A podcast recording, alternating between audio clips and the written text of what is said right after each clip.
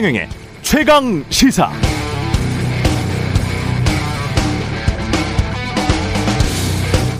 네, 우리는 백신 접종을 2월 26일 시작했죠. 다른 선진국들에 비해서 좀 많이 느렸습니다.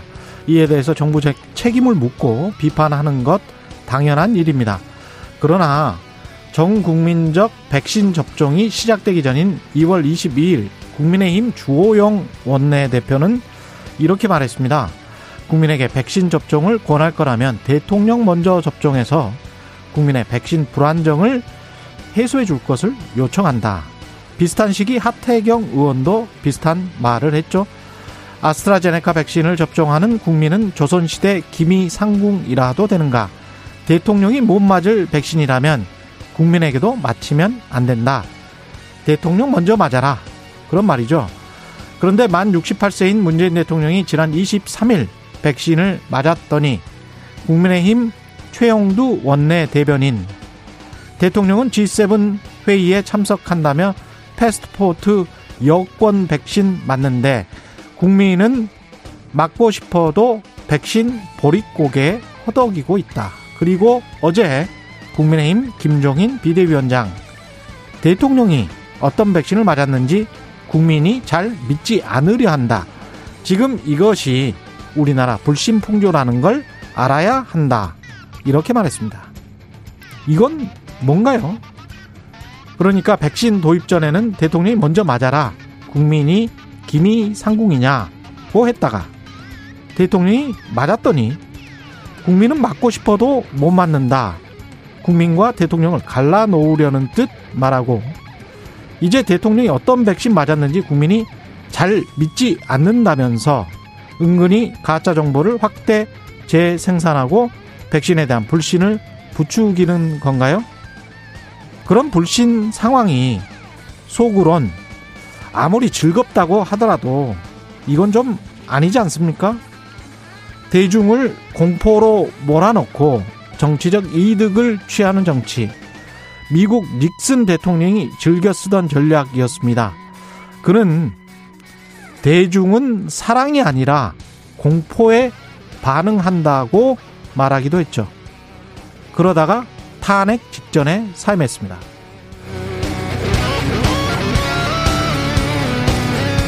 네, 안녕하십니까. 3월 26일 세상에 이익이 되는 방송 최경련의 최강시사 출발합니다. 저는 KBS 최경련입니다. 최경련의 최강시사 유튜브에서 검색하시면 실시간 방송 보실 수 있는데요. 문자 참여는 짧은 문자 50원, 긴 문자 100원이 드는 샵 9730 무료인 콩 어플에도 의견 보내주시기 바랍니다. 오늘 1부에서는 더불어민주당 캠프 진성준 전략본부장 연결해서 박영선 서울시장 후보의 선거운동 전략 살펴보고요. 2부에서는 기획재정부 안도골 예산실장과 함께 어제 국회 본회의를 통과한 4차 재난지원금 지급을 위한 15조 원 규모의 추가 경정 예산안에 대해서 들여다보겠습니다.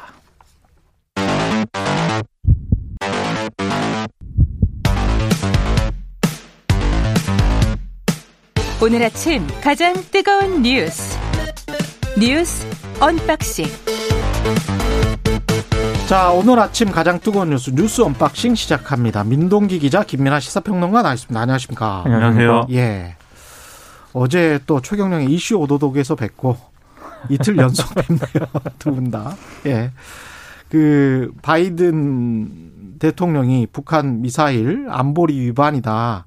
긴장 고조 시에 대응하겠다 이렇게 발언을 했고 북한 이게 지금 탄도미사일로 추정되는 겁니까? 네. 함경남도 네. 함주 일대에서 탄도미사일로 추정되는 단거리 미사일 두 발을 어제 북한이 동해상으로 발사했고요. 예.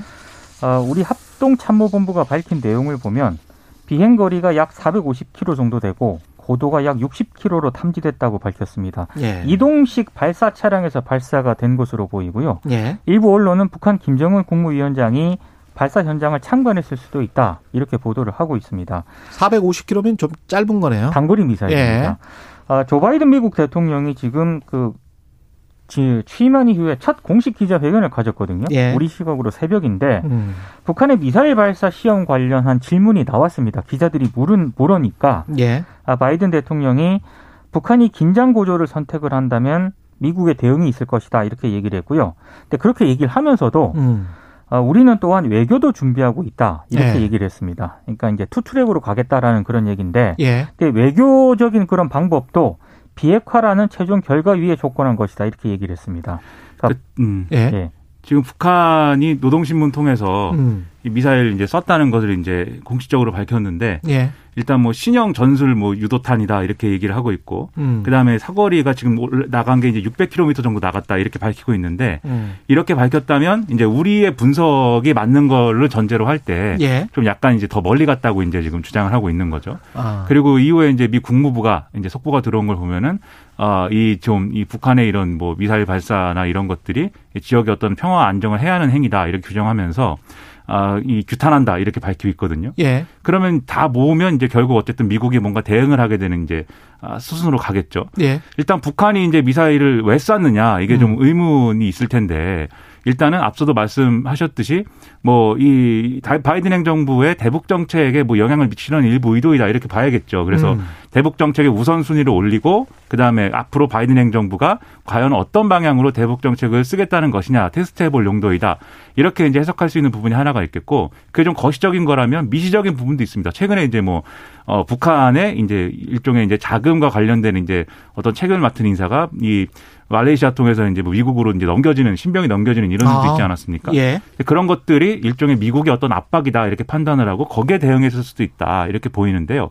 어쨌든 지금 얘기한 대로 이것은 탄도미사일이기 때문에 유엔 안보리 이제 결의사항 위반이고 음. 그렇다면 그 다음에 뭘 해야 되느냐? 이 제재를 하든지 뭘 하든지 유엔 안보리의 어떤 단위를 소집을 하고 논의를 해야 됩니다. 예. 근데 지금 보도 나온 걸 보면은 에, 유엔 안보리 산하의 제재위원회를 소집한다고 소집을 요구하고 있다라고 얘기가 나오거든요. 아, 그럼? 아무래도 북한에 예. 대한 제재나 이런 것들을 미국이 이제 논의하게 될 건데 음. 그럼 여기서 또 관건이 되는 게 그 회의를 열면 당연히 다른 나라들도 올 거 아닙니까? 안보리 상임이사국이 올 거 아닙니까? 그렇죠. 그럼 이제 중국하고 러시아의 태도가 이제 거기서 문제가 될 것이고 음. 결국 이 문제가 미중 간의 갈등의 어떤 하위 변수로 지금 넘어가느냐 아니면 미국 북한 간의 어떤談判 또는 협상 이 국면으로 넘어가느냐 이게 어떻게 될지에 따라서 북한의 도발이 이제 대화 국면으로 넘어갈 수도 있고 아니면 이 도발이 장기화되면서 이제 김일성의 생일인 음. 태양절에 맞춰서 하는 그 도발의 수위가 계속 올라가는 국면으로 갈지 좀 갈릴 길이 될 것 같습니다. 북한 입장에서 봤을 때는 우리 좀 봐줘. 우리 여기 있어. 이거 이 존재성 부각 이런 측면이 굉장히 큰 것 같습니다. 쏠 거라는 예상은 예. 전문가들이 다 하고 있었고요. 예. 과거에도 그랬습니다. 음. 어, 북한의 역사를 잠깐 설명을 해드리면 예. 93년에 비 클린턴 행정부 출범 2개월 만에 NPT 탈퇴 선언을 했거든요. 네, 항상 북한, 그렇군요. 북한의 정권 이 초기 때. 고정 패턴입니다. 그리고 2005년 조지 부시 행정부 예. 이 출범 때 핵무기 보유 공식 선언했습니다. 예. 그리고 2009년 버락 오바마 대통령 취임 직후에는 역시 이제 장거리 미사일 발사했고 아. 2차 핵실험 잇따라 단행을 했거든요. 예. 그러니까 이번에도 쏠 거라는 예상은 충분히 했습니다. 음. 근데 지금 이제 방금 김민하 평론가 얘기한 것처럼 음. 어, 중국과의 어떤 갈등 이런 부분이 지금 연달아 지금 대- 연장이 이렇게 맥락이 좀 연관해서 해석을 해보면 미국의 중국과의 갈등. 네 예. 이게 지금 미중 갈등의 하위 변수로 가느냐 예. 이런 문제가 좀 남아 있는 거죠 지금 북한 입장에서는 어차피 중국이랑 거의 90% 이상 무역을 하고 있고 그렇죠 그쪽에 모든 이제 돈이나 재정을 다 어, 의지하고 있으니까 더 이상 뭐 미국이 뭘 제재를 한다고 해서 뭐 별다르게 손해가 나는 게 없다. 그러니까 안, 보리 소집을 했는데 예. 결국에는 어떤 실효성 있는 제재 조치가 나올 가능성은 희박하다는 그 전망도 벌써 나와요 왜냐하면 그렇죠. 중국과 러시아가 굉장히 부정적으로 나올 거기 때문에 그렇죠. 네. 예. 그리고 최근에 이제 미국이 했던 여러 가지 입장들을 쭉 돌이켜 보면 음. 대화를 시도했는데 북한이 응하지 않고 있다 음. 이 입장을 한번 밝힌 적이 있고 예. 그리고 어, 그렇기 때문에 사실은 예, 트럼프 시대처럼 미국과 북한이 이렇게 단판을 짓는 그런 구도보다 지금 무력 도발이나 이런 쪽으로 이제 무게감을 무게를 좀 옮기고 있는 배경 에는 음. 사실 이 구도 이 구도에서는 어 중국의 일종의 이제 그 뒷배가 될 수가 있기 때문에 중국이 그렇죠. 그렇기 예. 때문에 오히려 이제 무력 도발을 통한 이런 좀 협상력 강화가 오히려 지금은 필요하다라고 북한이 판단하고 있는 거 아니냐 뭐 이런 분석이 가능한 거죠. 한국이나 미국은 참 애매하겠습니다. 예, 지금 상황은. 특히 우리가 상당히 예. 좀 곤란해진 상황인 우리가 거죠. 곤란한 그렇죠. 거죠 우리가 독자적으로 이 상황을 어떻게 이 통제할 수 있는 지금 수단이 지금 사실상 없기 때문에 거기다가 이제 정권 말기라. 그렇죠. 예, 뭔가 돌파구를 마련해서 뭔가를 새로 해보자 이렇게 제안하기도 좀 힘든 상황이거든요. 재보궐 선거는 선거운동 시작해서 한쪽은 읍소 전략이고 한쪽은 정권 교체다 이렇게 지금 평가를 하고 있나요? 아니, 그러니까 어제 뭐 박영선 예. 후보나 어, 오세훈 후보 같은 경우에는 예. 첫 선- 공식 선거운동이니까요. 예. 어제 잠깐 소- 뭐 전해드리긴 했습니다만 이제 다 새벽에 막 편의점 가고 예.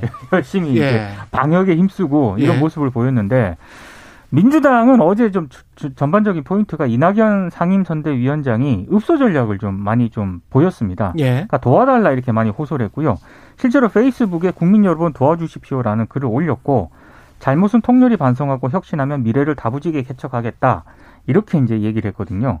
그리고 이낙연 위원장이 어제 또 한 라디오 방송에 또 전화 연결을 해가지고요. 예. 임종석 전 실장을 직접 언급을 했습니다. 좀 음. 신중해라 이렇게 예. 얘기를 했고, 아, 그리고 민주당 의원들도 일제히 저자세의 어떤 그런 양상을 보였거든요. 음. 그러니까 홍영표 의원 같은 경우에는 부산 쪽으로 내려갔는데 부산 시민들 부동산 문제 화나 있는 거 알고 있다. 민주당에 화를 내시고 김영춘 후보를 뽑아달라. 이렇게 좀 호소를 했습니다. 그러니까 전반적으로 약간 반성 모드 이런 쪽에 좀 무게 중심을 두는 것 같습니다. 민심의 흐름은 좀 읽고 있다 이렇게 봐야 되겠네. 예. 일단 마음이 떠난 이제 민주당을 지지할 가능성이 있는 그 계층에게 음. 우리가 잘못했다 이 메시지를 이제 주는 전략인 거예요. 첫 번째로. 예. 두 번째로 이제 어딜 갔느냐를 보면은 사실은 이 집토끼를 단속하는 것에 이제 여전히 무게 중심을 맞추고 있다는 생각도 드는 게 박영선 후보의 첫 유세 일정이 이제 구로였거든요. 예. 구로라는 게 이제 평가하기로는 박영선 후보의 정치적 고향이다 이렇게 음. 평가하고 있고 여기서 이렇게 얘기했습니다. 이명박 정부 시절에 서울에서 어 자기를 이제 지고 있었는데 음. 자기를 결국 이제 마지막에 역전시켜준 그런 곳이다. 예. 이번에도 내가 그런 식으로 역전할 것이다.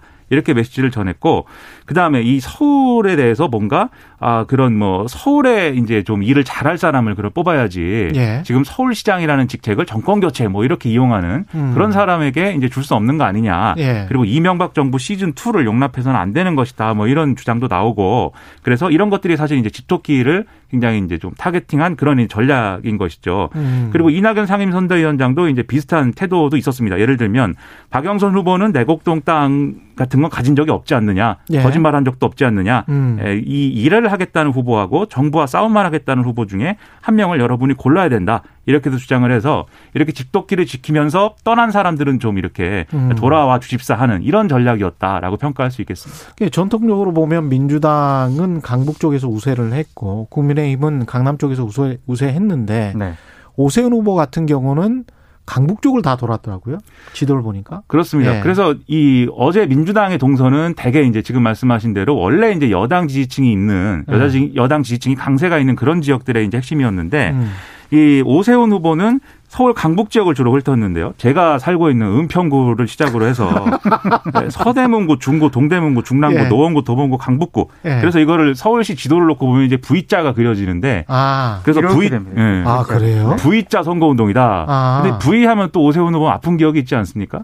예. 네, 버전을 이제 VIP다 VIP 로. 이렇게 해가지고. 아, VIP. 근데 아무튼 예. 이것은 이제 이미 집토끼는 어느 정도 이제 집토끼를 신경 쓰는 전략이 아니라 네. 원래 이제 중도 내지는 어, 산토끼를 잡으러 가는 이런 동선이었다라고 평가할 수가 있겠고요. 그리고 이제 강북 지역의 여러 가지 이제 특성 중에 하나가 그동안 이제 개발이 지체되고 있다. 우리가 강남에 비해서 여러모로 지금 개발이 안 되고 있다. 이거 아니겠습니까? 그렇죠. 그래서 오세훈 후보가 이제 강북 지역에서 주로 내놓은 메시지도 지금까지 재개발 재건축이 너무 안 돼서 음. 어, 여기가 낙후돼 있으니 내가 그런 거 확 풀겠다. 그- 앞으로 개발이 가능하게 만들겠다. 음. 이런 메시지고 지난 10년 동안 저, 이 개발이 제대로 안 된 것은 박원순 시장의 그것은 과이다. 그리고 그렇기 때문에 박원순 시즌 2를 용납해서는 안 된다라고 막 주장을 했습니다.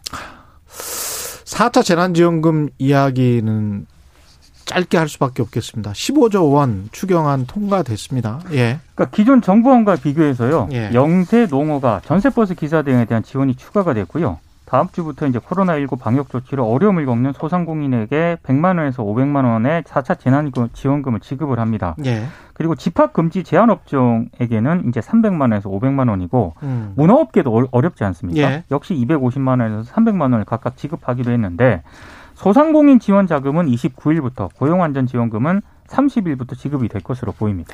그러니까 기존의 재난지원금에서 지금 농민은 제외돼 있던 부분이 있어서 예. 그의 농민 단체들이 상당히 반발하면서 지금 시위하고 뭐 이런 상황이 있었거든요. 예. 그래서 이번에 이제 이 추경에는 농민들. 농민들. 을 대상으로 한 이런 지원금들이 들어가 있습니다. 특수고용직이랄지 프리랜서 이쪽도 들어가 있는 거죠 지금? 들어가 있습니다. 예. 기존 지원자에게 50만 원 지급이 되고요. 음. 신규 지원자에게는 100만 원을 주는 이게 정부 기, 정부 아닌데 이게 예. 그대로 유지가 됩니다.